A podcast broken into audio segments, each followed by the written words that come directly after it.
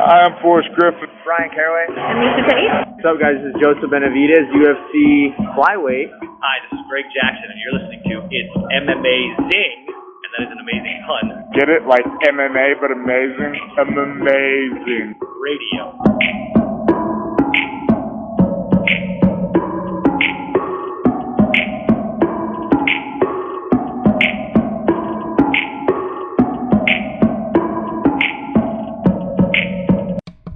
Welcome to It's M Amazing Radio. I am your host, your reigning, defending, two time It's M Amazing champion of the world, Dr. Law. With me, as always, my fellow two time champion, DJ Mark. What's up? Also joining me this week, the king of the bridesmaids, two time runner up, Lavender Gooms. Why are you bringing up old shit, man? Yo, you won that championship Oh, all okay. last year, man. That was a Come year on, ago. bro. Okay, I'm gonna pull the curtain back a little bit. We this is our second time recording his intro. First time I called Mike a loser, he brought up that he's a two-time runner-up. This time I bring up that he's a runner-up. He don't like us even talking about, you know. Well, I figured I, I realized that the first time we we we did this before the technical difficulties caused us to start this again. I was being too nice, you guys, being too deferential. All right, I'm I'm going to war this year. All right, that shit is gonna be like mine it. by at least five wins. All right, Mike's gonna watch the fights this year, folks. You hear that? He's going to watch the fights. Do some research. Mike's gonna have to stop taking that sleepy time tea and make it to the end of fight cards. Oh my god! I mean, he doesn't have to watch the fights to still pick them accurately. He can pick them not watch Well, them. Actually being awake to watch some of these guys fight will probably help with those. You know, we should on. we should honestly Yeah. just have chalk, like like the betting line favorite, and keep track of that, and just see if we're Oh, better a- than that. This year, let's do idea. that. Let's just keep track of the betting line favorites, and just so we know if we're better than you know, just following the sports books.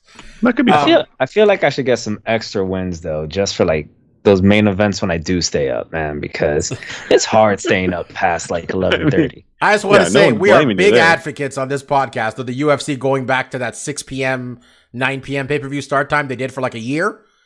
I'm big fan of that. I would I, honestly, if they want to start the pay per view at 5 p.m. Pacific time, I'm okay with it too. All right, that'd be great. Um, folks, want to welcome you to the 2021 It's an Amazing Year End Awards. Going to hand out some awards. Going to talk about this year in MMA. Talk about what we liked, what we didn't like. Going to make some predictions for 2022.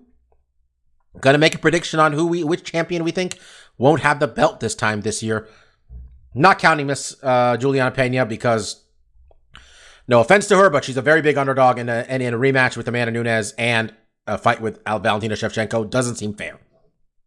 So You know, it would have been fun if Mike won this year, and then we could call this award the Mike Award. 'Cause It'll be people that won it and didn't retain it.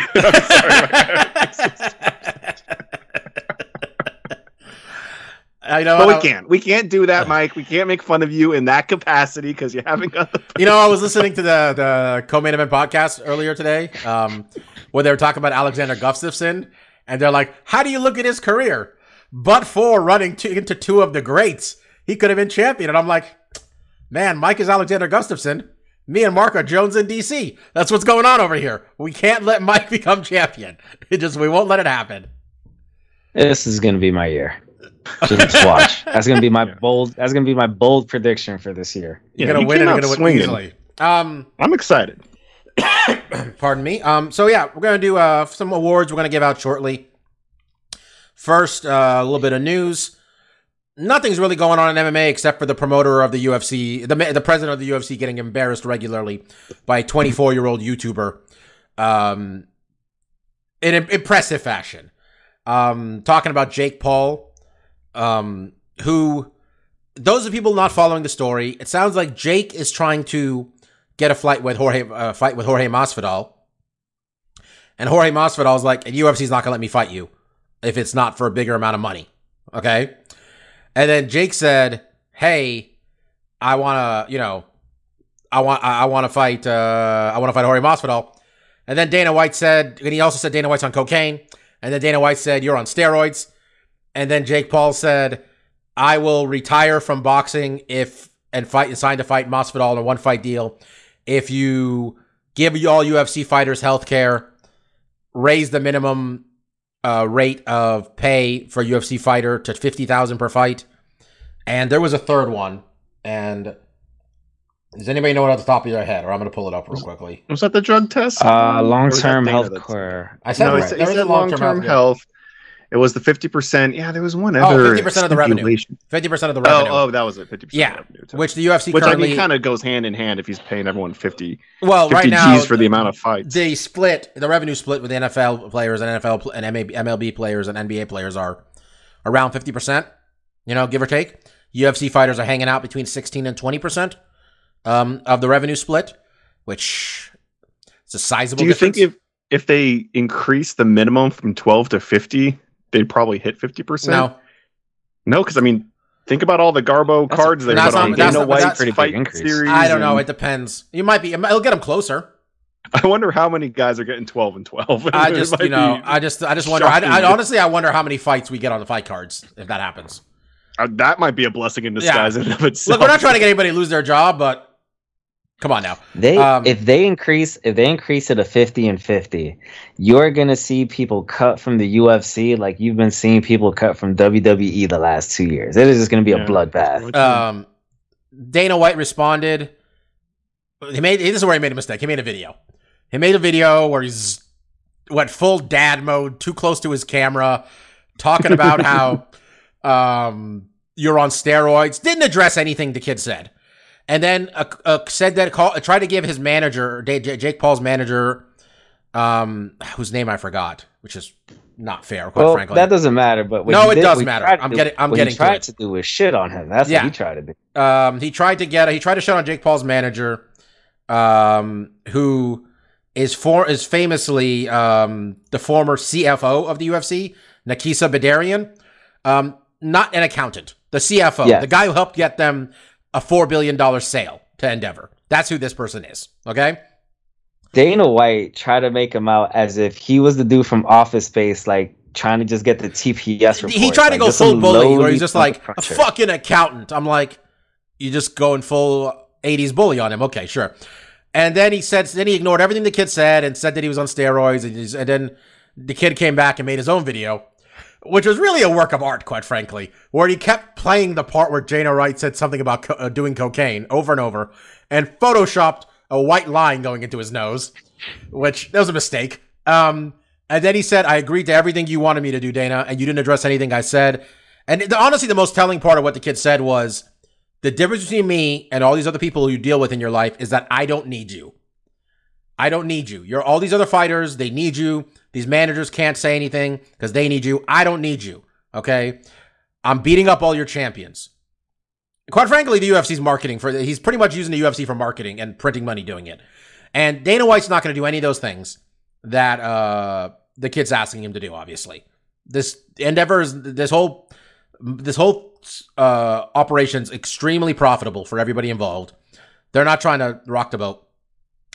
I think he made a fucking stupid ass mistake responding to the kid Mark. Cuz I don't think I think uh, by the way, the part where he made fun of Masvidal for getting fewer likes than his own mom than That was Jake's great. mom was hilarious on Instagram. That was hilarious. I don't think you need to draw attention to the fact of what you're doing here. I know this Dana White thinks this is still 2008 and he was like the young promoter and he was different than like Bob Arum and all the other sports commissioners and he told it like it is. But this man's saying the same shit he's been saying for 15 years, right? Like this was a this was a stupid move in every regard. In my opinion at least. What do you think? Yeah, no, he's jumping into a realm where, like, regardless of what you think of Jake Paul, it's probably his strongest realm is like making troll videos is literally how this guy has made his millions. So, like, getting in that kind of argument with him is like one of us trying to to fist fight, you know, a prize fighter. It's just like, why you're you're jumping into their lion's cage. So, you know, good luck to you. Um, I, and it's easy to take pot shots at Dana because the the issues with the UFC and the pay is not, you know. It's not like It's easy to do it when you have the truth on your side, isn't it?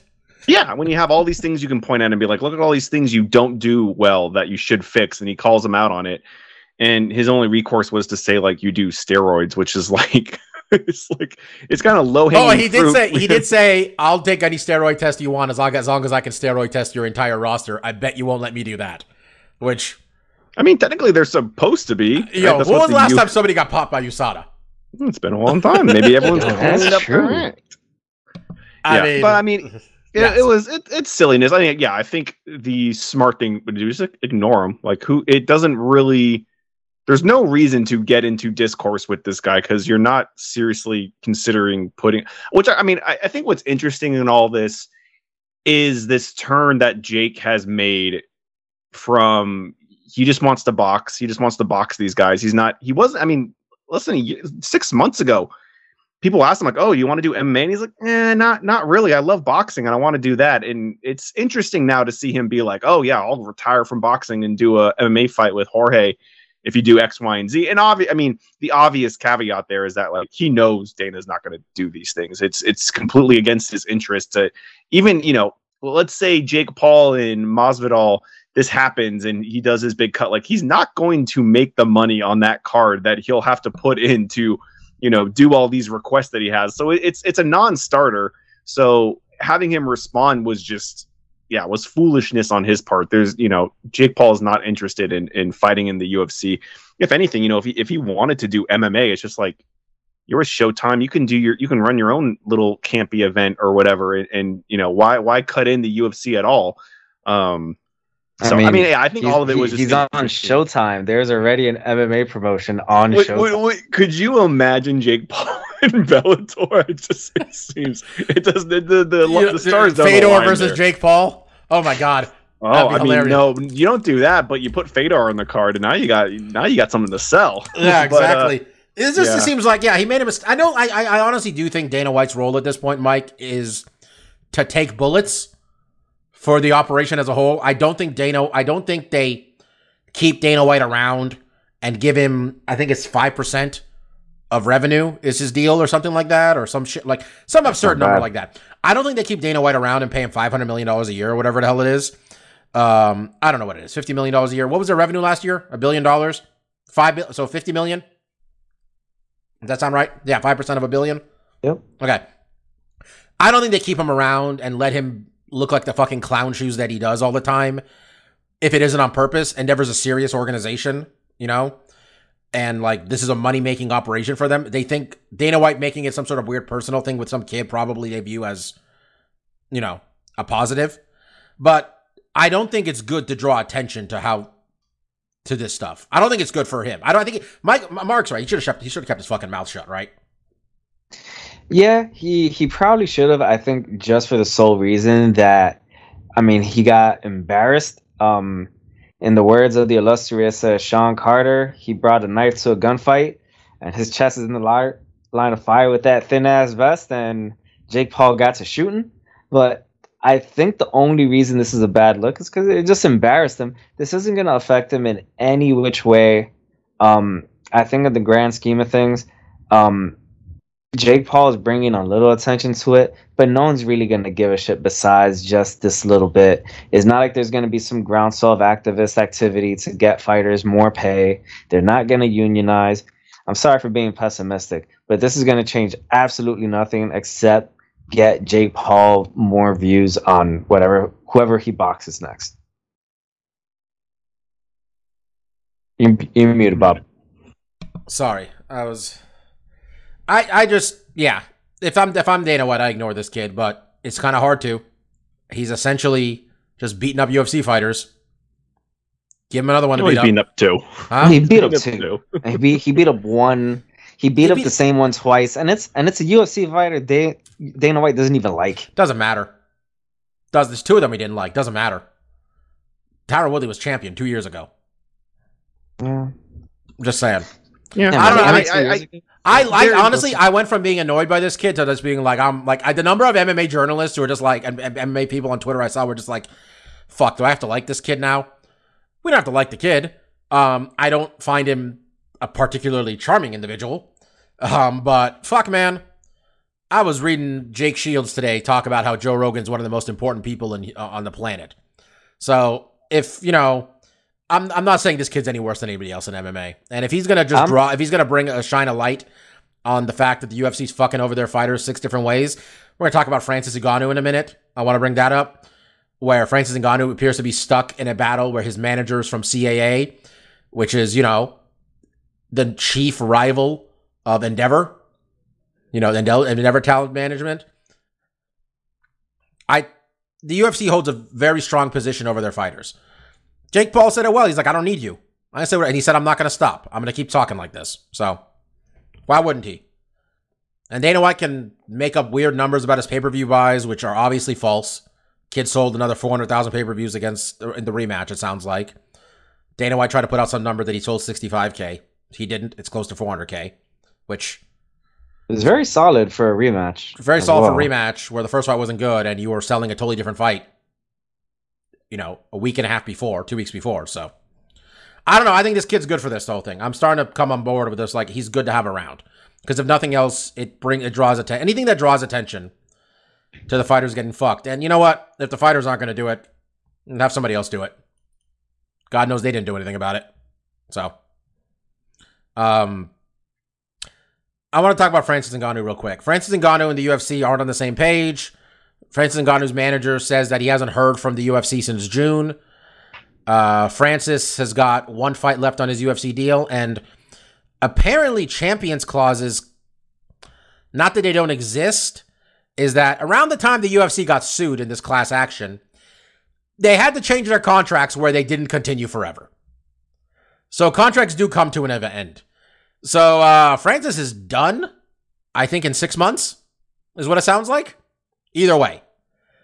So do we really think Mike that the UFC is going to let their extremely marketable heavyweight champion who has held this belt now for 8 months and the UFC's made no effort to promote him if he wins this fight in 2 weeks against Ciryl Gane are they really going to have Fran- is Francis Ngannou really going to walk away? Honestly, it seems like that's a possibility. Um, it doesn't seem like they're any closer to getting a contract extension. Um, Dana White has said nothing but horrible things about Francis's management.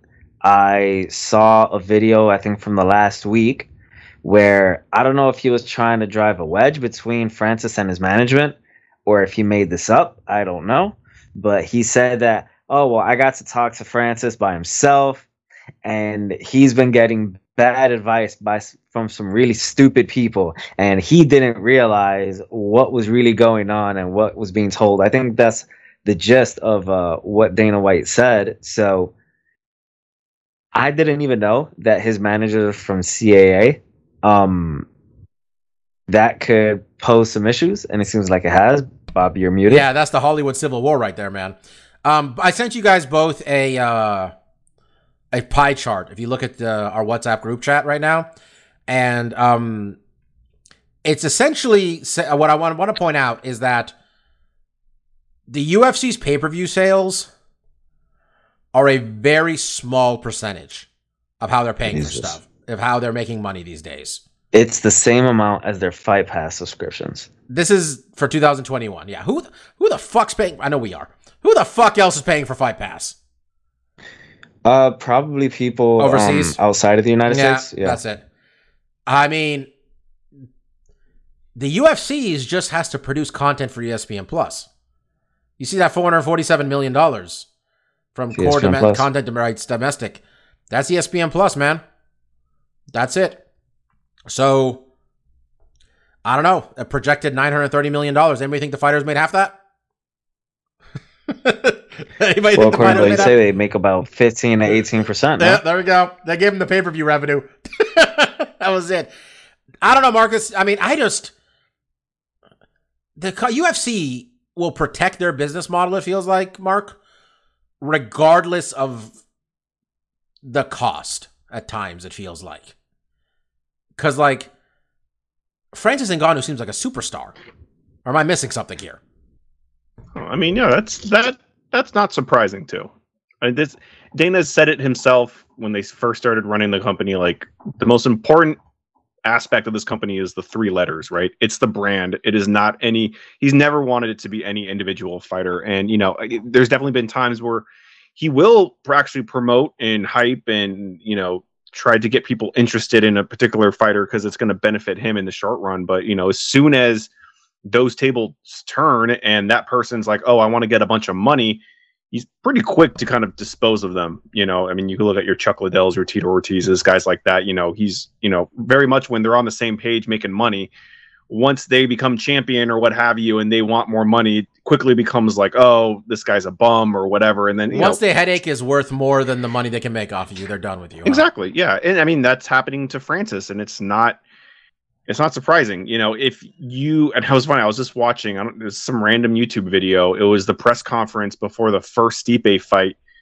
Dana's talking about Francis hits the hardest that anyone's ever hit. His metric was like the the same as a like a Ford Focus going full speed. It's the same as getting hit with a sludge hammer like overhead. And Stipe is just like rolling his eyes, like cool, cool, dude. And then he wins the fight. He grabs the belt from Dana. He's like, "Fuck you, dude. My coach is gonna put it on me. You don't believe in me, you know." And he's Dana's always been quick to hype up the next big thing, get people interested. But once you know, like you said, Bob, like once the numbers don't work in his favor, or that fighter starts making noise about wanting to earn more or hit a certain point in his paycheck, then it all becomes, oh, you know, we don't want to do business with this guy. Negotiations stop. We don't want to make the fights that the fans and the fi- I mean, Jon Jones and Francis basically on Twitter agreed to fight each other. They're like, yes, this would be a great fight. The fans want it. We will make a bunch of money off of this. Let's do it. We both agree we want to do this. And Dana's like, no, nah, I don't want it. I'm not paying you guys what you guys think you deserve for this fight. We'll figure out someone else for you to fight. And now, you know, we're going to tra- get they traded Mighty Mouse to a different continent because he wanted to get paid more to fight in a whole new weight class. They Yeah, traded him to a whole new continent. and he wasn't making much. He, He wasn't, wasn't. asking for He the had- millions and millions He wanted one guys. million. He wanted Yeah. one. And I mean, I think when you, it's interesting when we talk about other sports. Yeah, Dana has, you know, tried to mold the UFC into being something more than it was when they first got it. They tried to like legitimize this as a actual sport. These guys wear uniforms and they try to play these games, but the thing they don't do, and what's talk, and you guys know this way better than I do, like a huge aspect of major sports is like what athletes get paid yep. how much are these guys making? Oh, this guy signed a contract for 10 million over three years or what? I mean, the NFL, the NBA is all about that stuff, about contracts, how much these guys are making. Like there's a whole subculture in the sports realm that is all about just financially what these guys are making. Cause that's how you know people, what? you know, Today, me and Stefan were talking about a running back, uh, Derrick Henry, and how like, oh, we're like, um, you know, they're gonna run him into the ground, and I'm like, well, has he been paid before? And I'm, yet, and I'm looking up on, I'm very easily find. I'm like, okay, he's got a two-year, fifty-five million dollar deal. Okay, at least he got paid. Like, that's a whole, that's a big thing. You're right, and it's just they don't. They, this is not the U, the UFC is not other sports. The UFC is uh, like they they run the No. company like WWE yes. good or bad, that's how they run the company. The most important letters in that company are those three letters. Okay. That is it. The brand is the most important. And it's a smart and look, the NFL will always say the shield is the most important and stuff. And but the brand is the most important thing because when the fighters come and go, those three letters will be there forever.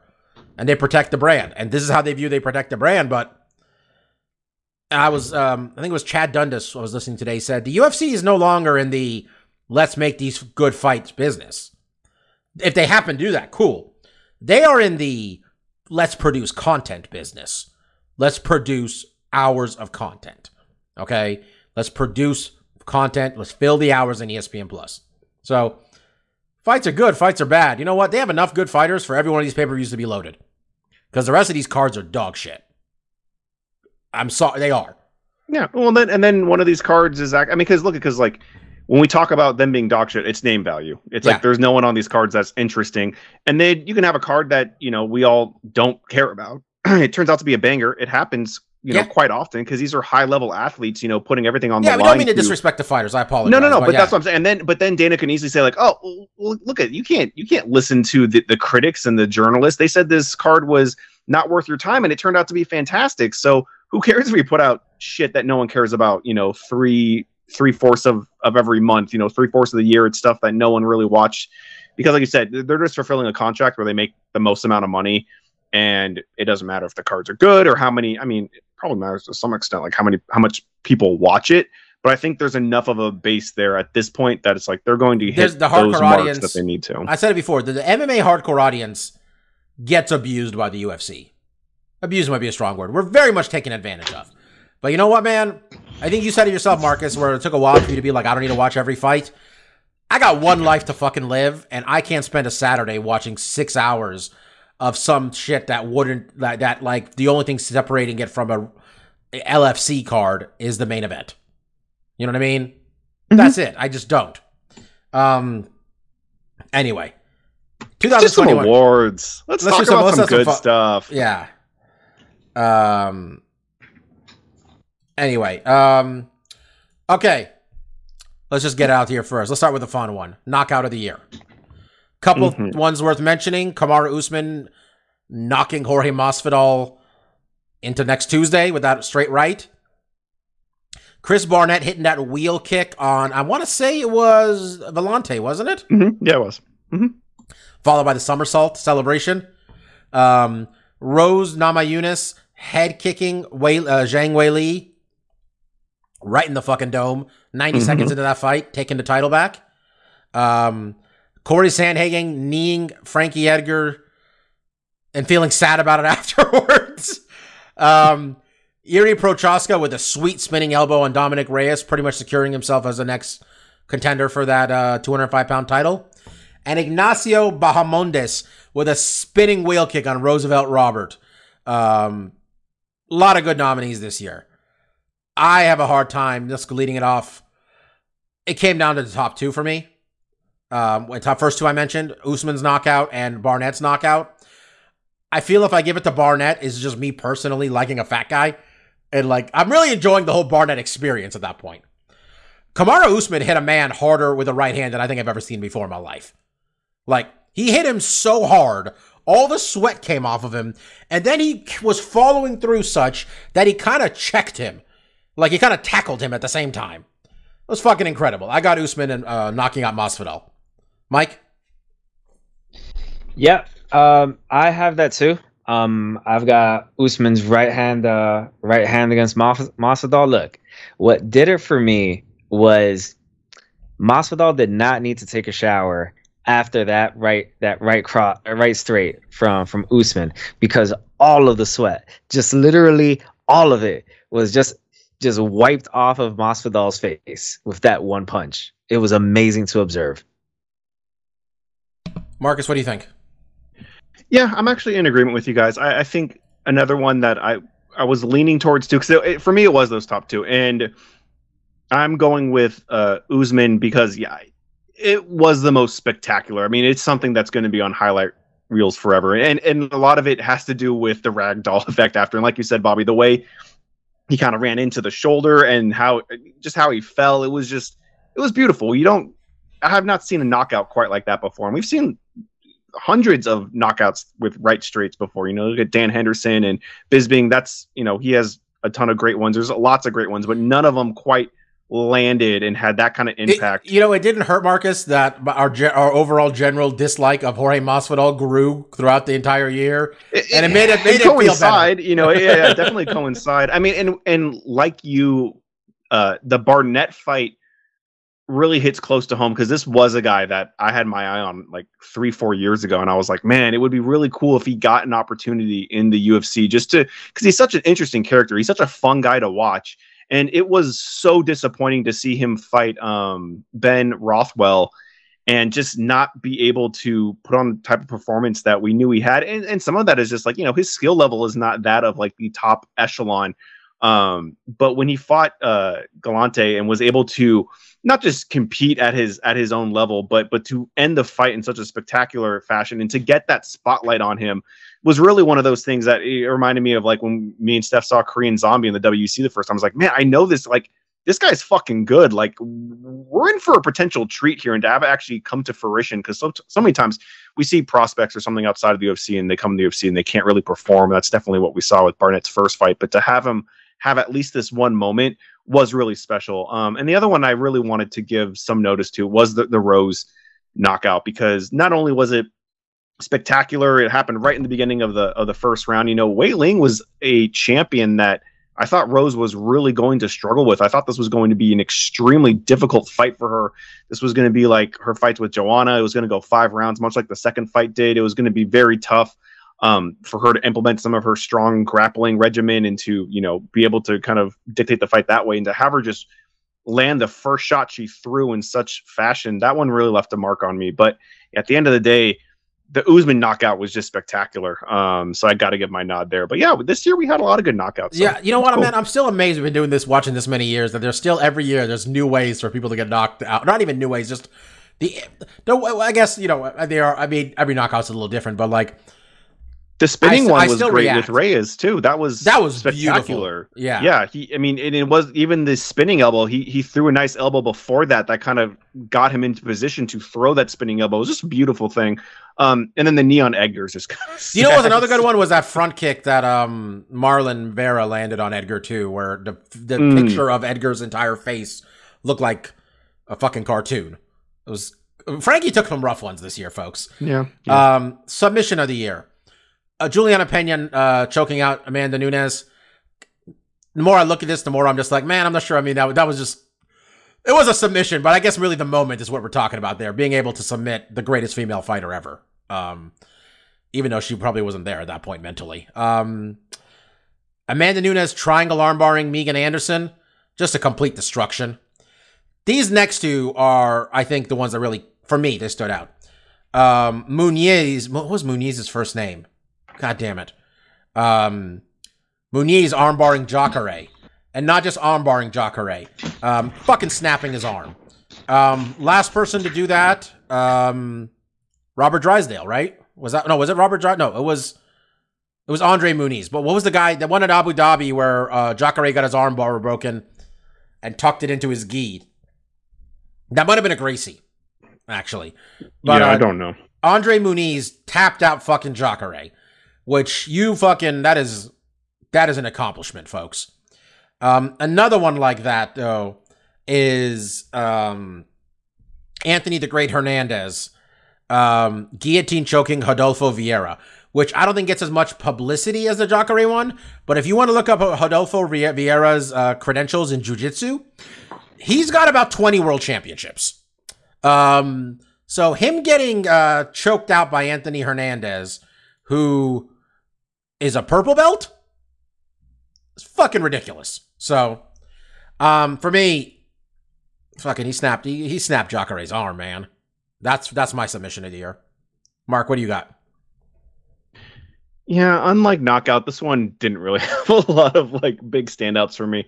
Mostly because I don't even remember that. Do you know it was a good one. year? The year where two guys got fucking uh, their uh, got their got knee barred on the same card or Yeah, like That- the banana Oh, split. oh, the knee banana split. Yeah, that was woo. some yeah some yeah and this one like i was trying to think like there's got to be something else that really kind of stood out so I'll, I'll go with the Jacare one just because yeah i mean Jacare had for so long always been feared as like the most technical guy on the ground for him to lose by armbar was quite quite surprising but yeah there wasn't i was trying to think like did anything really stand out that like really shocked me or a weird I thing mean, I, and I couldn't thought really Dustin getting anything. choked out on the standing rear naked with uh, Oliveira was pretty cool.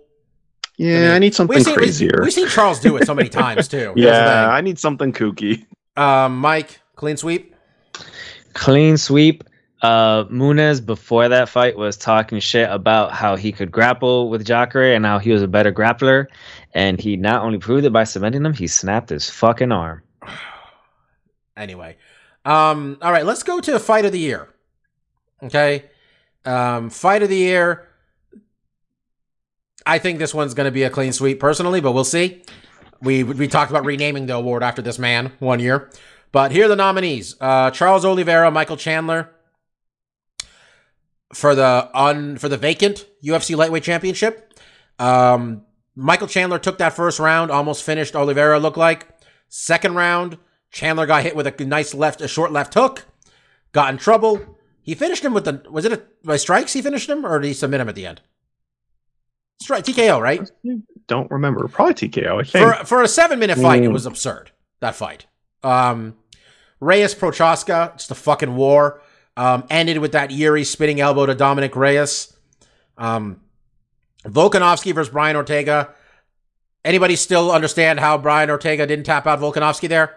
Because I'm still not clear what happened in there. That was that was two times in that round. He had him in submissions. Don't know how Volkanovski got out of that. Um, and then finally, Michael Chandler and Justin Gaethje had the type of fight you expect when you write those two people's names on a piece of paper.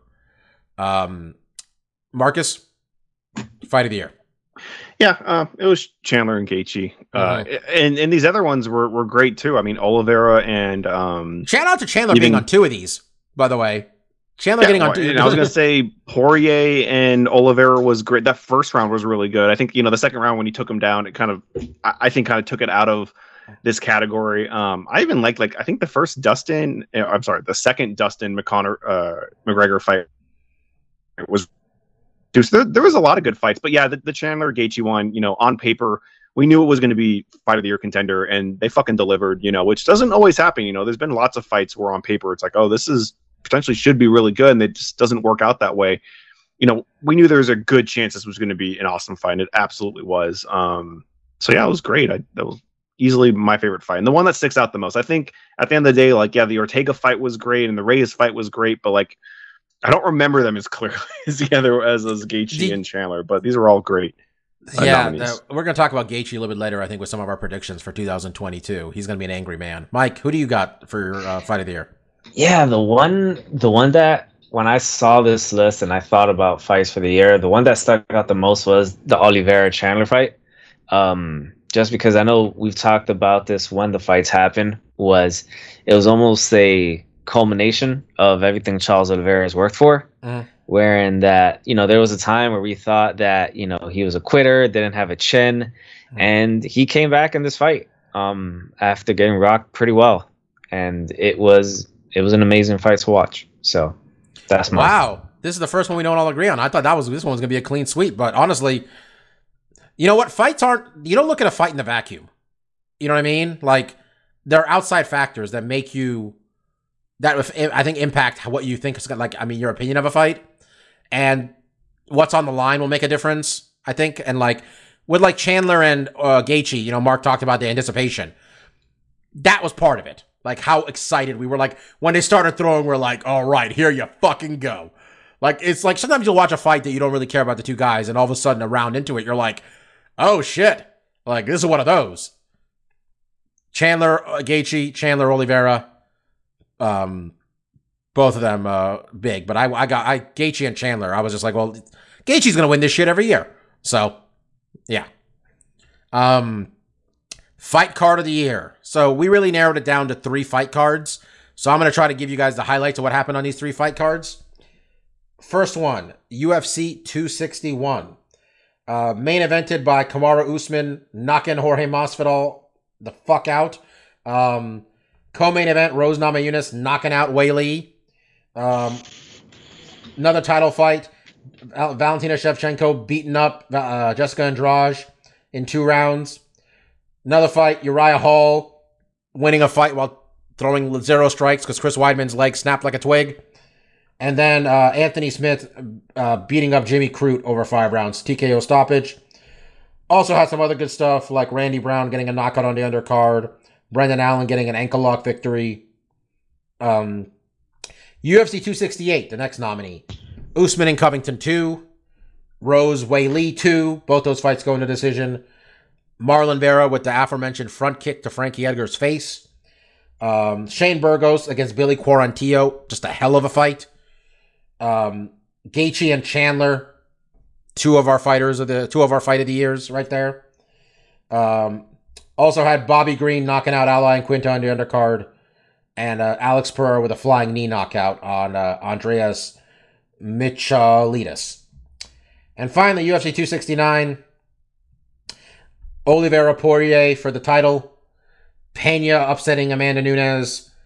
Geoff Neal and Santiago Ponzinibbio bumming me and Mark out a little bit because we thought it was going to be better. Um, Kai Kara France knocking Cody Garbrandt out. Sean O'Malley knocking out Raulian Paiva. Also had Tai Tuivasa with the Shui and uh, over Augusto Sakai. And a knockout victory for Bruno Silva. Um, this was a tough one, honestly. But I think um, a lot of times a fight card is judged, for me personally, on how it ended. It really gives me the lasting memory. And I'm going with the one that had my knockout of the year. I'm going UFC 261. These are all great cards, though. On, I don't think any of the pay per views were bad this year. I had a pretty good time watching all of them. When you put three title, two to three title fights on every single one, even the Connor ones were pretty good. You know, but UFC 261 for me. Mike, what do you have? I'm actually going to 61 as well. Yo, any main card that has nothing but KOs and TKOs, dude, Well, it's okay, one of them was a man getting his leg snapped in half on a check. yeah, but- but that shit was still gnarly to watch. All right, Okay. still gnarly and memorable to watch. So for me, two- 261, hands down. Marcus. Uh, yeah, I'm gonna switch it up, and I usually agree with Mike. Like, I do like having a card that has a lot of finishes. Um, and the one I'm picking as kind of the opposite, where the main card did not have a lot of finishes. That's a 268. Um, and I even agree with you, Bar. Like the Usman Covington fight, like wasn't like the biggest barn burner, but it was extremely close uh the whole way through and we actually kind of saw the opposite of what happened in their first fight where Covington kind of slowed down and the, the later half we saw Usman kind of slow down the Rose fight was really close um and then we have you know fight of the year winner for, for me you know Gaethje and Chandler um and then I think and I wasn't even looking at the rest of the cards really I was focusing mostly on the main card but I like that Bobby Green win. This was when Chris Barnett made his debut. It's also when Ian Gary kind of uh Ooh, I you know, forgot it's his, his Ian first Gary. fight. Yes. Yeah. I mean, I think all these cards are really good top to bottom. And usually I'm with Mike. Like I like a card that fucking let's let's get through this shit. Let's see some finishes. You Mike's know, trying to go to bed. I mean, I look I like yeah, yeah. I, you know, for decisions. But like when the fights are really good, Burgos and Billy, that was also another fantastic fight. So I, I think overall this one steals it away. But this in this particular year, these three cards were really good. So I think there's not a loser in the bunch. um, so that was 268, you said? Correct. Yep. 268. Okay. Um, all right. Female fighter of the year. Our nominees this year Valentina Shevchenko, who I don't have in front of me. I think she went 2 or 3 and 0. Rose won the title. Rose Namajunas won the title and defended it. And then the one who's going to win, Julianna Pena, beat the greatest female fighter of all time and finished her. And that's my answer. Mark? Yeah, it's the same for me too. Um, I think you know, and I've mentioned it because I often don't pick Valentina. She's you know overlooked. I think in a lot of this. I mean, The pound for pound number one right now, apparently. yeah, and, and she and, and you know on this podcast because of you, Bob, she gets a lot of love, and we're always pointing out you know how dominant she is, and it'll be interesting to see what 2022 brings for her. You know, potentially if she does fight Pena, that's a fight that she has won in the past.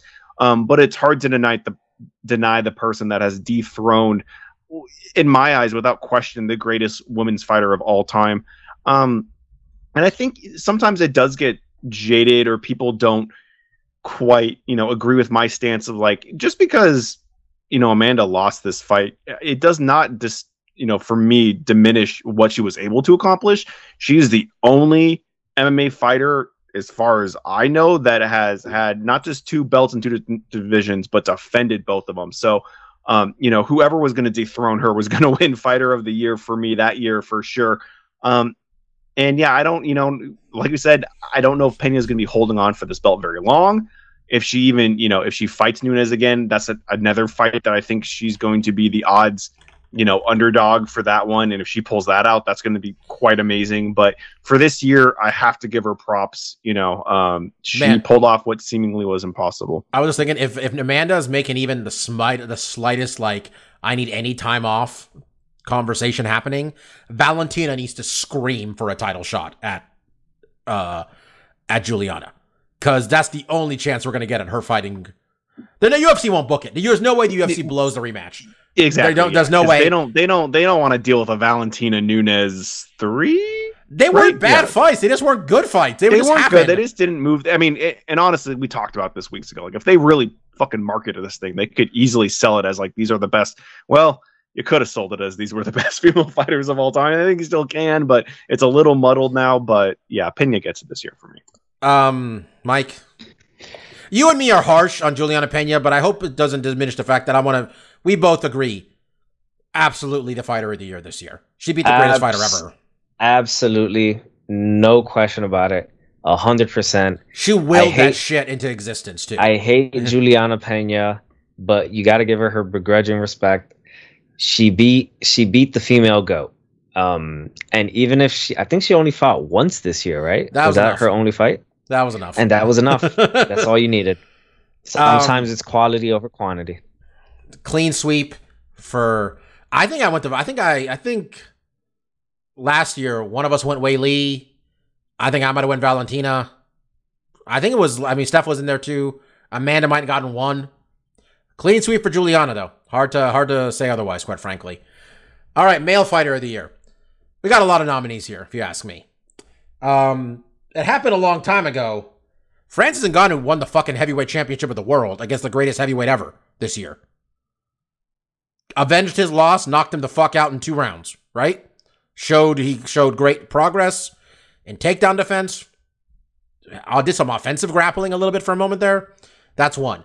Glover Teixeira went 1 and 0, but quite frankly, the fact that this man is UFC light heavyweight champion at his age and what he came back from 7 years after losing to Jon Jones, pretty amazing.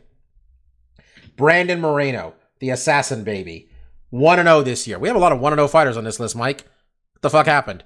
Um, 1 and 0 Well, I wins. feel I feel even if we know they're not gonna win, I feel they still need a little love. You know, I mean, just did have Izzy, their name I, was- I- I was gonna say Izzy, but Izzy has a loss this year, so I think he lost to Jan early this year. That's why I didn't Mhm. list Izzy.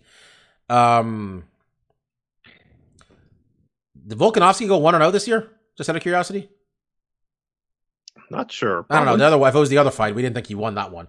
Um, Moreno one and zero became the flyweight champion, possibly post fight interview of the year with how happy he was. It was great. Um, Ciryl Gane beat Derrick Lewis's ass in his hometown. Um, went three and zero. Wins over the biggie boy Alexander Volkov and beat Derrick Lewis's ass. Again, Mike and I tried to lose money on that one. God bless alcohol and weed that we didn't. Um, and uh, Charles Oliveira, two and zero, um, beat Michael Chandler to win the championship. Um, broke the UFC record for most finishes in that fight. Um, next fight, beat Dustin Poirier, finished him also. Um, man's got 18 UFC finishes. Nuts. And then finally, Kamaru Usman, uh, 3 0 this year, two knockouts in a decision, knocked out Gilbert Burns, knocked out Jorge Masvidal, five round tough one with Colby Covington. Mike, who's your pick? I don't think we're, I don't think we're going to be unanimous this time. What do you got this year? Uh, it's not probably not. I'm gonna go with Ciryl. I'm gonna go with Ciryl Gane. For me, it was between Kamaru Usman and him. Um, the reason why I ended up picking Gane was that I feel that the level of his competition. They both fought three three times this year. I mean, last year, and they they won all three, obviously. But I feel that the level of competition that Gane had to face overall was higher. I think at the time when he fought each of the guys that he fought, Derrick Lewis, Biggie Boy, and uh, what's his name? Alexander. Um, Alexander, yeah. Uh, I think each of them was at least top five in the UFC heavyweight rankings. Whereas with Usman, all right, obviously the best fighter that any of them have fought in of the two of them, it's it's Colby Covington, hand, hands down. Um, I think the second best fighter they fought is Gilbert Burns, personally, but that's just me. well, that's the thing. Like Gilbert Burns, That Masvidal one is not even ranked, is the problem. yeah, for for me, Gilbert Burns is, is good, but then you you kind of look at who Gilbert Burns fought on his way to the title, and it's like, hmm, are we about to see a drop off? I, I know he beat Wonder Boy, but it's like, We're we about to see Gilbert a drop off in competition? We're just slandering Gilbert Burns. Burns? here, but okay. And then yeah, like what brings down uh, the the grade point average for for Usman this year is yeah he had a spectacular chef's kiss knockout of of Masvidal, but then he had that chef's kiss knockout because Masvidal isn't that good. Is he just a Latin pro right Matt Brown? Marcus, who's your fighter of the year? Uh, yeah, when I was looking these over, it really came for me personally what uh, Ciryl Gane was up there because he did have three hard fights at heavyweight, and I, I think stylistically he matched up well with those guys, and he had impressive performances. And I think it, his finish of really did impress me because I think leading up to it, I could have easily seen him just coasting because I feel like in some fights he just you cut off for a second. Finish Derrick Lewis, right? Yeah, the finish of Derrick Lewis really impressed me because I kind of thought he was going to coast through and get a decision, and he easily could have, but he turned on the heat against a really dangerous guy and got the finish there. Uh, but for me, it, it, my best male fighter is Charles Oliveira uh, because I think he is in the most talent-rich division and had two really tough fights with really two guys that were extremely dangerous standing up that are very good on the ground, that are very strong. Um, and he finished both of them. And, and I think the finishes really do play a lot for me. And, and I think you, mean, if I'm being critical, there was moments in both those fights where he was getting tagged, where he didn't look like flawless, but that kind of works into the grit and the story and the kind of narrative that like this guy is tough. He's not a flawless fighter, you know. In you know, it'll be interesting to see when we have the discussion of like who's potentially not going to be able to, you know, re- retain their belt from this next year. But this year, he fought two what I thought were, you know, the best guys at lightweight, combining the rest of what he's done in his career at lightweight, the the run that he's had, the competition that he's faced, and now he's really facing these top echelon guys is finishing them, and that's super impressive to me. So I think there, there's a there's a handful of guys here that I think is really impressive. I think Glover, given his age and, the guy he beat for the the, the title, um, you know, needs to be get some props there. And Ngannou, you know, did have a really good year. Not a lot of fights, unfortunately, like we discussed earlier in this show, um, there's a lot of politics there. Um, but Charles really stood out for me this year, so give give him the nod. Um, I'm going Kamaru Usman. Um, he's was the champion last year, champion this year, but he looks like a significantly better fighter. He looks so good. His hands look great. Um, Tre- we didn't give out a Coach of the Year award, but it's Trevor Wittman.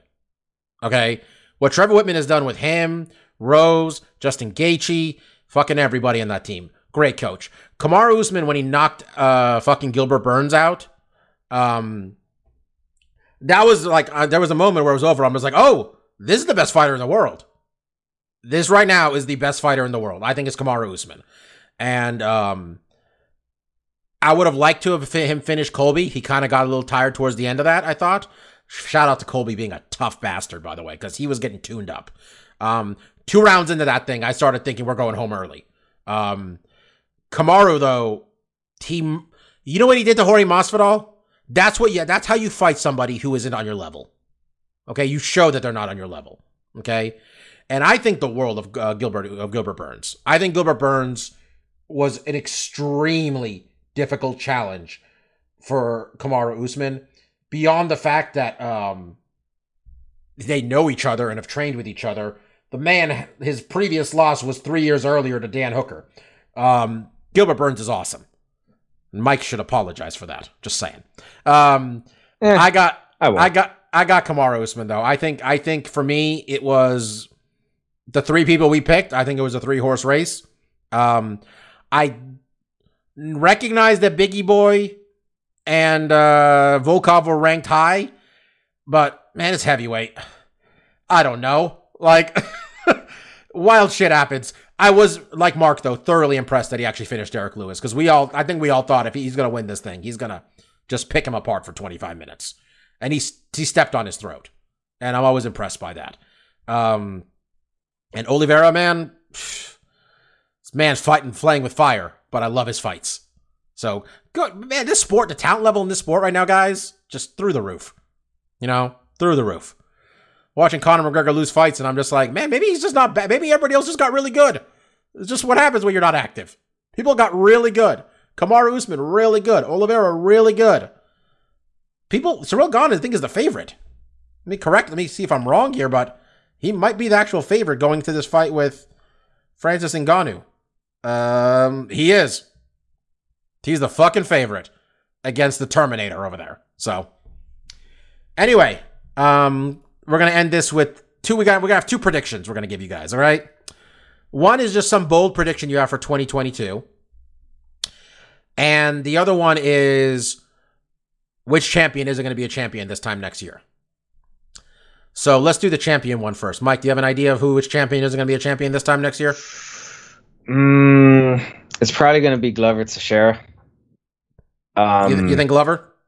Yeah, which is funny because that ties into my bold prediction later on. But I think that Glover is going to be in the vein of of a Robbie Lawler, where it's going to be these are going to be super entertaining fights. But I mean, he could lose any of these title matches against uh, these future contenders he's going to have. Mike's reasoning he just gave is the reason I'm about to give Charles Oliveira. um, I just the way this man fights, guys, like I love watching Charles Oliveira fight, fights, but every one of these fights, I'm just like, oh, he he's gonna lose. He's gonna lose. And I saw someone tweet that say 2022 is going to be the year Conor McGregor knocks out Charles Oliveira in the first round, and I'm like, well, I don't think that will happen. If I'm Charles Oliveira, I don't stand around too much because that man is very hittable. Um, yeah, I don't think Charles is champion this time next year, man. I just don't. Like, maybe I'm wrong, but I, I want this title reign to go as long as possible because the Robbie Lawler title reign that Mike brought up was maybe my favorite UFC title reign. Every fight felt like we were just, you know, fucking war. I mean, I feel it took fucking years off their lives, quite frankly, not even years off their career. Um, that's my pick, though. Marcus, who's your pick for not being a champion this time next year? You know, I was thinking about it, and it was kind of tough. You know, we took Pena off the list, and I tend to always think about the 55 and up. Mm-hmm. But I started thinking about who's those low weight classes, and it dawned on me it's so easy. Sterling's not keeping that belt. Oh god damn it! Kidding me? this is easy pickings right there, baby. He didn't even win the belt. Um, yeah, I was trying to think, and I was like, man, like. Yeah, I was like, Izzy, that's tough. He's dominating 85. Usman's, and, and it, like you said, Bobby, like Charles definitely has holes in his games. But when I thought of like, wait, who's the 35 champ? I was like, oh, Sterling is okay. Check. That's done. That's easy pick right there. Like, I, I've never been a huge Sterling fan, and and and that's you know, um, part my, my failing. He has looked really good. You know, I keep forgetting he fucking demolished Sandhagen, who's always been on the top of my list. Uh, but especially given how he won the belt and the circumstance around it and how long it's been for him to get back in there. And I'm not saying this dude's faking injuries or anything, but maybe he's just, you well, know. I mean, coming off of a neck injury does not really bode well for life in general. I feel either. Sure, sure, and I'm not, and I'm not even trying to paint the picture like, oh, he's like ducking Petr Yan or anything like that. But I'm sure he's thinking like, I you think know what? on the books, isn't it? I got. I'm sure he's thinking, Bobby. Let me cherish this time right now with the belt. Let me let me soak in every moment because I don't know how long it's going to last. So, yeah, on not- the? not- not- it's on the books, isn't it? I think so. It has to be like who? What are we doing I, I- otherwise? I, don't know, I don't know. I don't know how far down the line we're looking. Is it 272? Maybe? yeah, I don't. I don't know when when it's actually going to happen. It could be a while, but yeah, it, when when I when it dawned on me he, he was a champion, I was like, okay, I think that's a pretty. I, I feel confident in that. Honestly, a one, lot so- of these belts are in danger. Moreno's not a sure thing. Like, what's Sure. his name? Uh, not uh, um, Pantoja. What's his name? Um, not Figueroa. The guy, uh, not uh, Alexander Pantoja. He's got a win over uh Brandon, and he's Yeah. probably next anyway. Um, 135 is very much in danger. Though honestly, how funny would it be if like Aljo just tapped him out? Like he just did what he does and tapped. Oh my Uh, god, the MMA be- Twitter It'd be would break. great if he if he holds the belt and has more than one fight next year. I'll be very impressed with him, and, and Um, hopefully, it'd be enough. to turn it around. Volkanovski. uh, For if we book Holloway, Holloway versus Volkanovski three, I don't want to hear a fucking word about us about uh, Nunes and Shevchenko not being able to happen. I'm just saying. Um, 55 very much in danger. 170. I have no idea who Usman's gonna fight. Yeah, that one seems less in danger. Who who- who's he gonna? Who's even? I'm, I'm like who the? I'm trying to look at the who's who's threatening him? Who even has a style or you know Leon? the credentials? is Leon Maybe. really gonna fight him? Leon's Leon's Leon never done like he's anything not as to good. really. Yeah, Didn't he already beat Leon? Is that isn't I think he did. I'm pretty sure he did. I think he did early on. I think. um is he Robert Whitaker? I mean Robert Whitaker could beat him, but if he doesn't, no one's taking that title. That's it. That's your one guy who has a prayer. It's Alex was Alex Pereira. He's gonna get that kickboxing knockout Um, back. He's just light gotta win heavyweight. like five fights. I'm gonna have a hard time picking Glover over Jiri Prochazka, but I'm sure Glover will just like jujitsu him or something. Yeah, He's pulled off the impossible. before. Francis is the underdog. Rose's title. I mean, Carla got to win over her. That's next. that was a long time ago, though. Um, no one's beating Valentina. And I, I mean, we say it. I mean, someone could be so- anybody. Anybody. You can lose, say you say that, but we just Yeah. saw Yeah. Amanda lose. but, but I'm like, I don't even know who any of these people are that are listed that have a chance of beating her. Um, my dog's whining. Um, and Julianna's goddamn that title's woo. I mean, I'm not sure I picked Juliana over Holly Holm. I'm looking at these rankings. so, um, all right. Um, our bold prediction for 2022. Who's got? Who's want to go? So who wants to go first? I can go first. Um, my bold prediction is that light heavyweight champion Glover Teixeira, his like 44 year old ass, or however old he is, I think he might be younger than that. I may be giving him some years. However, I think he will fight three times this year. And I guess the way I put it before the meeting, uh, before our podcast, is that he will defend the title three times this year, and the third title defense he'll lose. So I'm thinking he'll go two and one this year, which let's face it, that's going to be a pretty successful end to his career. Man, if Glover gets three title fight checks, I'll be thrilled for him. Three champion checks, whew. You could buy Danbury, Connecticut with that money. Um, Marcus, you got one this year? You have, you have a prediction? Yeah, this one's it's definitely it's a big one. It's it's so big it doesn't financially make sense, which definitely means it won't happen. But I want the brothers versus the brothers, Diaz versus Logan. We'll have Nate and uh, Jake and Nick and Logan. I don't know. That just seems like it'd be fun. It, it, it if they could even get those guys all to agree to fight each other, it would be financially irresponsible to do it on just one card because like how much more views they'll get on that one card is not enough to where you could split it and kind of double that amount. Um, but I just think it would be a really cool event to have brother versus actually it wouldn't be brother versus brother, but to have like one set of brothers versus the other set of brothers, that would be really cool. Um, you know, and I don't is Nick still under contract? I have no fucking Nick idea. Nate has one fight left. Nate has Nick, one. We Nick, know he Nick is. looked like he probably shouldn't fight necessarily. Like, But if he's uh, when Dana White shitty- said, when Dana White said, I don't think Nick should fight because it looks like he doesn't like to do this. Sounds it like was you the most- him. It was the mo- of course he's not gonna do that. he's not gonna do that. I mean, what, we are not should we're not that him. reasonable. Um, uh, my prediction is around November of next year. Jon Jones, Francis Ngannou, Madison Square Garden. Mm. You think Ngannou will still be around? Uh, That's basically what I'm saying. That's why it's 'Cause bold. my one of my I was gonna say Conor McGregor knocks out uh, Charles Oliveira, but when I said it out loud, it made me feel bad, so I didn't. So I just I took it back. um, but yeah, I'm gonna take uh, Francis and Jones in. I mean, I'm, I'm- out of the three of us, I feel mine has the best chance of happening.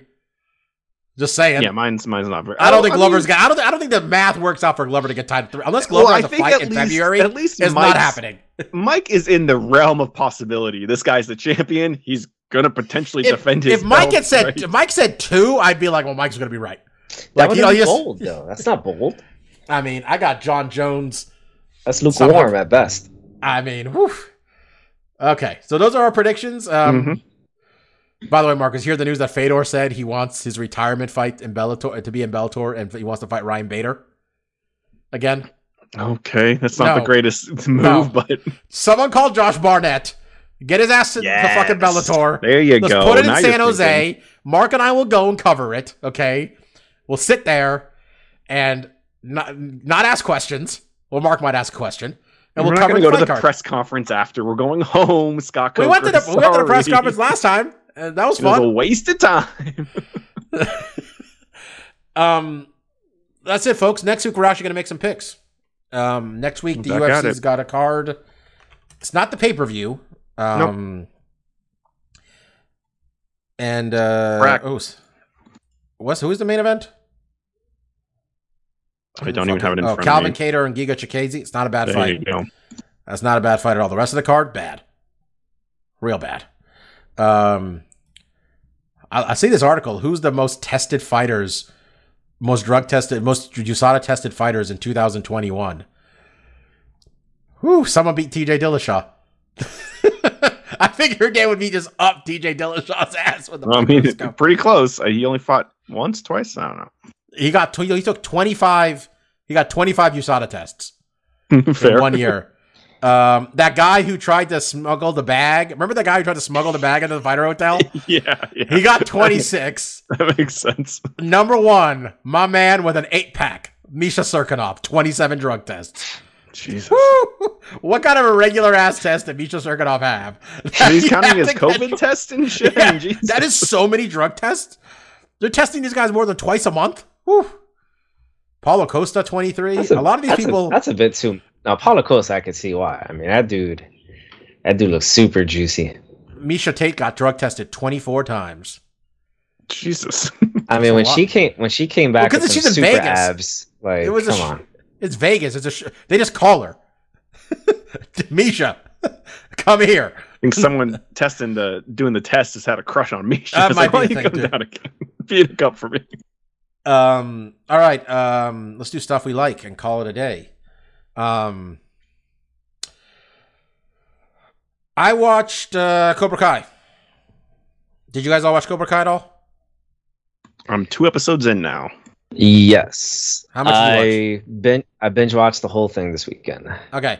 I watched like I think it's six I've watched now, six or seven. Um it's all right. I think honestly it's just more of the same and we're on season 4 and there's been no character development for anybody. No one has learned a fucking thing. Mike's thinking about it right now and he's like, "Yeah, no one's learned a fucking thing." And I don't know if they're I- trying to make Ralph Macchio's daughter the most loathsome person on the show, but she is. She's easily the worst. Okay, she is the fucking worst. I found myself rooting this. So uh, I watched, I, I binge watched this whole season um, with our friends Sal, Phil, and a bunch of other people this weekend. Uh. So it was also fun because it was like a it was a group thing where you know we You were just all yes. okay. Um, and I found myself rooting for the Cobra Kai kids um, by like the second episode. and uh, our friend Sal's wife, Jennifer, um, she looked at me with a look of disdain and disgust when I was openly rooting for Tori. And I told her, look, all of these kids are horrible, but at least the Cobra Kai kids are honest and upfront about how big dicks they are. Okay. Yeah. I can get behind that. Yeah. I was rooting for Tori also. I'm like, yo, again, LaRusso's daughter is the fucking worst person on this show. She's worse than Kreese. Okay. I do like how they just kind of treat these characters from like the other Karate Kid movies that nobody liked. Like, let's be honest, if you look at like box office and people's general enjoyment, after Karate Kid 1, it fucking nosedived. You know, like I I've seen the one with Terry Silver once, I think. I've seen the one where he goes to Japan. Yeah, maybe. I've seen the one where he's gone to Japan at least twice. I know that. Um, the first one everybody's seen about ten times. It's been on TBS that many times, just running into it. Um, are they just trying to drag this out to get Hilary Swank on the show? Is that the end game here? Well, I don't think so. As as I mentioned over the weekend uh, to someone who who made that same joke, yo man, Hilary Swank is an Oscar award winner. Okay? None of those movies made any money. Okay, she could use a check. I don't know. I still feel she's way too above this shit. Okay. I thought Elizabeth Shue was above this shit, but she showed up. I mean, Elizabeth Shue was in uh, Hollow Man. You know, that's a that's a seminal horror movie. That's true. Yeah, I mean, it's the show's fine. It's it's like I'm I'm I'm still laughing. I mean, it's Mike. They can call it a day whenever they want, right? Let's be honest. Let's just Um, we, can, we can wrap this up whenever they They want. they they could have they could have called it a day after this season. Uh-huh. and I remember by like the second to last episode or third to last episode, um, I thought this is it, right? This is it, right? Really hoping this was it, and then I read online, no, it's, it's not it. Oh, we're we're doing this again. Okay, yeah. and apparently they've already filmed the fifth season. Why don't they do my idea, your my idea, where It's gonna happen. A fucking Brazilian kid comes to this? That's when they got to run out of ideas. Is when they bring the kid from Brazil, the exchange student. There's just no to- tie-in, Bob. Every, every season now is like who we tying in from the last from one of the movies. Mark, there's no they're of- there's no more movies. They're out of I'm just ideas. telling you. Yeah, You bring the kid from Brazil. They have the stupid fuck with the mohawk. Okay. Um, no spoilers. The kid, the Mohawk, try to fuck with him, and he hits him with a flying armbar, and then like he just goes to these fucking dojos and just works like he works these kids with their bullshit karate. Okay, he taps them all out. you know, maybe we get a Machida Also, fucking I- I uh, thought- special appearance about like you could do jujitsu I, and I thought of a better name. I thought of a better name for this guy. So rather than him being like a full Brazilian, he's like half American, right? So he doesn't have a name that starts with an R, right? Um, and keeping with the theme of alliteration, um, you know, Karate Kid, right? Jujitsu Joe. Okay, well, now it's ridiculous. I, I just want to say I'm only two episodes in, so I'm not super far, but I agree. Like the the character arcs have definitely yeah stagnated for sure. But I will stay like I will say like the show still like is entertaining. Like every oh, it's scene supremely is watchable. yeah, like every scene is like something interesting is happening or being said or something like we, we talked about like, some of the Marvel shows, like the old Netflix stuff. Like there is, uh, and I, I've we'll get to it when I talk about like Witcher and stuff. And some of the stuff I've watched, like every scene, I'm interested in what's happening and what the conversation is. And I think that's there's something there. I mean, it is They, they very much built campy. it well for the stream, the streaming binging generation. There was they did if they found a way to keep you on the show. Yeah. But I mean, yeah, I've just I've seen a lot of shows where it's like, okay, certain aspects of the show, certain characters I'm interested in, and when their scenes happening, I'm watching the TV and not looking at my phone. Um, in Karate Kid, every time I watch it, I'd be like, yeah, I'm fully engaged. Every scene, whatever character we go to, whether you like them or not, like the writing is just of a level that keeps me engaged, and and that's not easy to do. So I definitely give it props there. I will say, like, yeah, it's kind of aggravating. Is like Jesus Christ, like there's been four seasons, you two idiots still can't like get along and learn how to teach kids together. It's like it's kind of like it is like numbskullless where you're just thinking like, why doesn't this work? But like I'm still enjoying it. So yeah, it is it is a weird show. It's hard to recommend because you can wouldn't blame anyone from bouncing off, but I've definitely enjoyed watching it. And even though like yeah, I have criticisms, but like I'm just engaged. So yeah. Yeah, it's just fine. It's there. It keeps me going. But um, my other thing I watched was um, the third season of American Crime Story. I watched the first five episodes because they pulled the other five episodes from on demand of impeachment. Uh, Mike, have you watched this? Is this the one with Bill Clinton? Yeah, I've started to, but I lost interest. bro.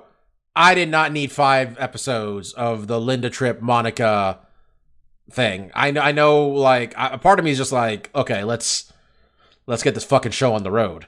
Like Monica Lewinsky flashing her panties at the president. Sure, cool, right on. But like, this is I don't know. I understand why it is not rated as high. I didn't watch the Versace season, which people seem to really enjoy. Actually, it got really good reviews.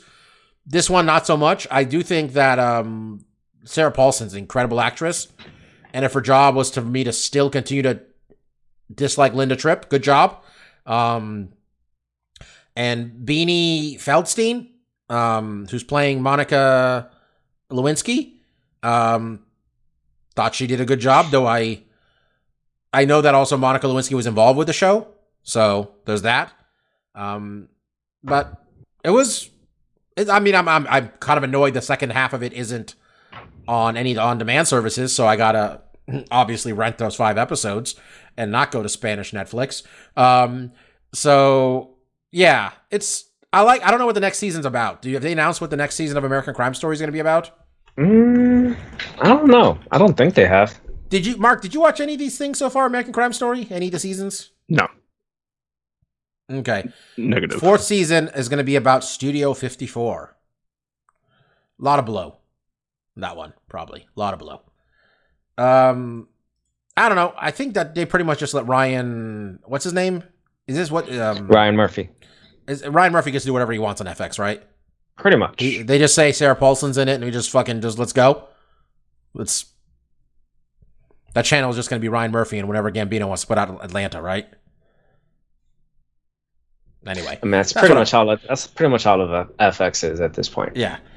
Um, that's it. That's what I watched. Uh, not if I had to pick which one of those to watch out of the two. I guess Cobra Kai. If you made it this far, keep watching. Nothing about it has made me want to stop watching necessarily, but I'm just like, let's let's advance this a little bit, people. But anyway, Mark, what do you got this week? Yeah, I got quite a bit. Um, Netflix. There's been quite a bit of shows. Uh, like I said, I haven't watched a lot of Cobra Kai, but the other shows that I have watched, I've really enjoyed. Um, Queer Eye had, I don't even know what fucking season they're on, like season eight or something, kind of sprung up out of nowhere. I know they were filming before COVID, and then they had started filming back, and I try to keep my finger on the pulse of when it was coming back, and I just looked on Netflix and I was like, oh shit, season dropped. Fuck yeah. Um, me and Christine have started watching season two of Witcher, and that is the show. Like I was mentioning earlier, I'm a little stagnated. Like I like when it's about uh, Geralt of Riviera and his storyline, and then some of like the bigger story arcs with like these warring nations. I definitely kind of just like zone out, it just doesn't keep my interest as much. Um, God, what else outside of those two? Um, we did uh, Christine I kind of snuck out to watch Cobra Kai, but we watched. I watched like probably more than half of that uh, Harry Potter anniversary reunion show, and that was pretty fun. As someone that's not, I mean, I watched all the Harry Potter movies like a couple times, and I enjoy them, but I'm not like a super fan. That special was just shot really well and was. Did they uh they talk about the author? Or they try to tiptoe around the author? yeah, I didn't notice it as much, but I guess Christine mentioned that like the few times they had like little snippets of interviews from her, they had a date. so it was like 2018 or something. So I was like, oh, it's before we knew what we know now. And they made sure because like all of the scenes where like J.K. Rowling is talking, um, it's from the same interview. Mm-hmm. And they made it a point anytime they showed those clips of her talking, like they emblazoned on the top right, filmed in 2019, like interview yeah. from 2019. I, it's I, like, I, yo, yo, yo, like basically saying, yo, we did not talk to this girl. Don't bring her up. We ain't bring her to the crib. All right. She We're didn't get a new check. Some shit. Probably. She probably uh, got a check. So yeah, so they have I mean, a whole yeah. they have a whole fucking show now, just a trivia show about Harry Potter. Have you seen that thing? I think we saw it uh like advertised. I didn't know what it was. There, like, there's constant commercials for it during hmm. um. It's on. Well, it's a Turner property, HBO, and all that, but it's on TNT, I think, or something. Because whenever I watch Dynamite or Rampage, there's mm. Helen Mirren hosting a fucking Harry Potter trivia right. show, and I'm like, hmm. Helen Mirren fallen this far? What the fuck is she doing hosting a trivia show? But Anyway, I think I think they gave her a bag to host, host that shit. Yeah, fair enough.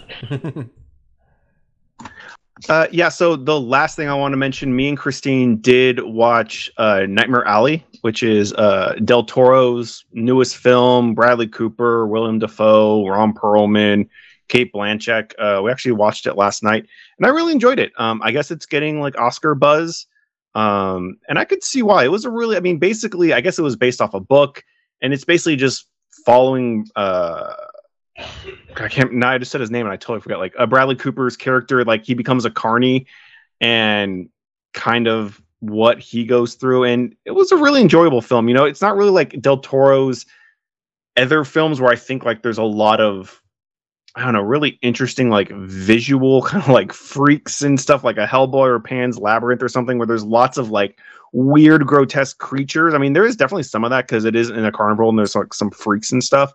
But it is a really just engaging movie about this character's kind of rise and fall.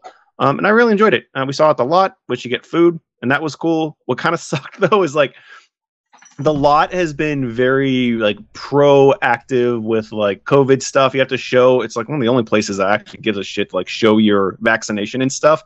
But then when I got my fucking drink, they didn't have a straw that was wrapped. And I know this is like some people are gonna be like, Jesus Christ, like you know, it, uh, coastal elites here. But I was like, how do you give me this straw with your bare hands and no, it's not no, wrapped no. up I, Mark, I'm right there with you. Like, if you're gonna go through all this other bullshit, then it's like, yo, how you how you just gonna be raw dogging my straw like, like, that? This is like a fancy like I probably spent like eight dollars on a Coke. It's like, you know, wrap this shit up, please. I still and that for a second I was like, am I gonna pop this open and drink it like a caveman straight to the mouth? And I was like, no, I'll use your dirty hand infested straw. But I knew better. I knew I shouldn't have done that. But uh yeah, that's what I got this week. Okay, Mike. Um I honestly don't have uh, too much. Um, I have one of my patented lavender gooms uh, work in progress, incomplete likes, where I mean, I our gave you two shows. I'm not sure I liked at all, buddy. I can't even judge you this week. So our, uh, our our friend Sal all weekend kept talking about this show called Yellowstone that has a Kevin Costner in it. Hmm, I keep hearing about that one. I- Show, folks, one second, folks. You were waiting for it. Finally, one of us is going to talk about Yellowstone. All the buzz that white people have for this show. You think one of us was going to break through? Uh, I don't know who had their money on Mike, but here you go. Well, I started watching it last night before I went to bed. Um, I watched about 45 minutes of it. You know, it's cool. You know, it's it's a bunch of fucking white cowboys from Montana. Like Kevin Costner's rich, and one of the white boys' sons is banging a Native American. As you can probably tell, I fell asleep while watching this show, so I'm not entirely sure on the plot. But from what I remember before I drifted off into sweet, sweet sleep, it was enjoyable. People love that show. A lot of people talk about it. Yeah, Sal wouldn't shut up about it this weekend. Hence why I started watching. It's like, well, What's you it on? If you won't y- stop yapping about it, I might as well give it. Yeah, he a was chance. asking me about uh, if I had Paramount Network or Paramount Plus, and I'm just like, no, no, I don't. I'm not getting Paramount Plus until the Frasier show comes out. Okay, I'm gonna binge watch the Frasier show and then cancel Paramount Plus immediately if I can knock this out during the free trial, ideally. So that Yeah, it. so uh, that's that's about it. Um, yeah, that's all I got. And uh, real quick, shout out to the tribal chief out here battling COVID, Roman Reigns. Um, hopefully he's doing well. And unfortunately, him getting COVID somehow resulted in Big E losing his championship to Brock Lesnar. Poor Big E kept losing matches as champion. Way to go. Way to go, WWE. Anyway. Um, you know, it's got to be cool for uh, you know, Biggie on the uh, career accomplishments thing. He can say he uh, he wrestled a legend such as uh, Brock Lesnar. Man, I really thought Kevin Owens signing that new contract at least said he was going to get a title at the end of it. Got to pay this man two or three million dollars a year. At least give him the title. Just saying. If they pay him that much and he's on the WrestleMania card, how wild would that be? Just saying. How. I I see it coming too. I don't think he I don't think he care. He's getting his money. Signed a short term deal too. He can go see his friends in three years. It's a good call. Um, all right. Um, that's it uh, for us this week. Um, be back next week where we're gonna preview, I guess, this Giga Chikadze versus Calvin Kattar fight. Probably not the rest of the card, if we're being honest. Um, which really would have been a good time for Bellator to do literally anything, folks. Literally anything. Any fight at all. This would have been a good week to do it. Hopefully, this YouTube kid dunks on Dana White some more. Um, until that time, I was Dr. Law. It was DJ Mark. That was Lavender Gooms. We want to thank you again for listening to this show. Hope you had a great new year. Let's hope 2022 is better than 2021. And for the fucking 20% of you who have COVID probably right now, I hope you feel better. Because, goddamn, the homie Omi is running wild right now, folks. Peace out. See ya. Goodbye.